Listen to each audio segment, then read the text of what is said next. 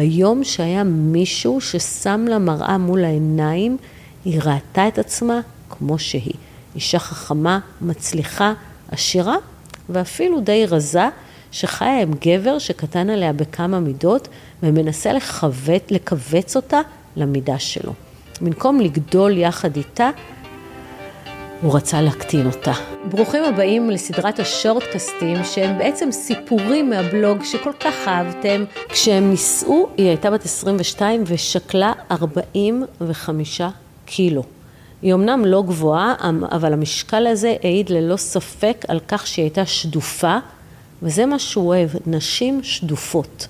חלפו מעל 30 שנה. היא כבר אישה בת 54, אימא לשלושה גברברים צעירים, גבוהים, חתיכים ומוצלחים, שמעריצים את האדמה שהיא דורכת עליה. היא שותפה בכירה במשרד עורכי דין, לבושה בחליפה מוקפדת, אבל כבר לא שוקלת 45 קילו. מה לעשות? ברבות השנים ועם הלידות היא העלתה במצטבר בערך 60 קילו. היא עדיין הייתה די רזה בעיניי, אבל היא לא שדופה כמו הנערה ההיא מפעם. וכבר שנים שהיא במלחמה איתו על המשקל שלה. כל קילוגרם עולה לה במבטים, צקצוקי לשון, הערות מעליבות, וכשהוא מבין שהיא נעלבה, הוא משנה גישה שזה ביקורת בונה, אבל הוא לא מפסיק להציק. ביום הנישואים האחרון שלהם, הוא קנה לה חבילת אימוני כושר עם מאמן שמבטיח החזר כספי בהיעדר תוצאות. ואחר כך הוא התווכח איתו שאם היא לא יורדת לפחות 6 קילו, זה לא נחשב תוצאות. אז המאמן העדיף לא להיכנס לוויכוחי סרק והחזיר לו את הכסף. המאמן הזה, שהעדיף לא להתווכח עם בעלה, אמר לה שהגוף שלה מדהים בעיניו, ושהוא לא מבין מה הבעל שלה רוצה ממנה, ושאין הרבה נשים בגילה עם כזה גוף וכזה כושר, וזה היה שווה עבורה הרבה יותר מסתם אימון כושר. הוא החזיר לה את האמון בעצמה וגם בעולם.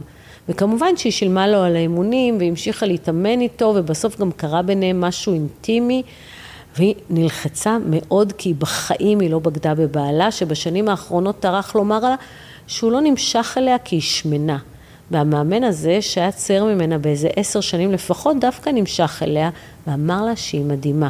וזה כל מה שהיא הייתה צריכה. ואז היא הגיעה אליי, והיא סיפרה שהיא החליטה להתגרש, בגלל שהיא חושבת שמגיע לה מישהו שיימשך אליה ככה, כמו שהיא, ונמאס לה כבר מבעלה שלא נמשך אליה. וכששאלתי על הרכוש, הבנתי שהיא הצד החזק כלכלית ביניהם, ושחוץ מהבית שהם גרים בו, יש עוד שלוש דירות שהיא קיבלה בירושה, שהוא עובד כשכיר באיזה מפעל ומשתכר רבע ממנה, ושהיא לא רוצה ממנו כלום, רק להתגרש. עוד היא סיפרה שהוא מנהל את חשבון הבנק שלהם ביד קפוצה, שהוא רב איתה על כל שקל, למרות שהיא מרוויחה, כמו שאמרתי, פי ארבע ממנו, והוא מוציא לה את הנשמה על כל קנייה. והיא בחיים לא אמרה לו כלום בשביל שלא ירגיש קטן לידה. ואז הבנתי. כל העיסוק הזה במשקל שלה נבע דווקא מחוסר הביטחון שלו ונועד לקשור אותה אליו ולכלוא אותה בניס... בנישואים האלה שהיו קטנים עליה. גם השליטה הכלכלית הזאת היא סוג של מניפולציה שנועדה לאלף אותה ולהרגיל אותה לזה שהיא לא מקבלת החלטות. והכל בשביל שהיא לא תאהב את עצמה ולא תסתכל במראה. אבל ביום שהיה מישהו ששם לה מראה מול העיניים, היא ראתה את עצמה כמו שהיא. אישה חכמה, מצליחה, עשירה ואפילו די רזה, שחיה עם גבר שקטן עליה בכמה מידות ומנסה לכווץ, אותה למידה שלו. במקום לגדול יחד איתה, הוא רצה להקטין אותה. הגירושים ממנו לא היו קלים בכלל. הוא היה אובססיבי, והוא תבע ממנה כספים ודירות, והייתה מוכנה להשאיר לו את כל בית המגורים, אבל הוא רצה עוד. ורק כשהגענו לדיון, השופטת הסתכלה עליו ואמרה לו במילים עדינות שכדאי מאוד שיקבל את ההצעה, כי אצלה הוא יקבל הרבה פחות, רק אז הוא הסכים.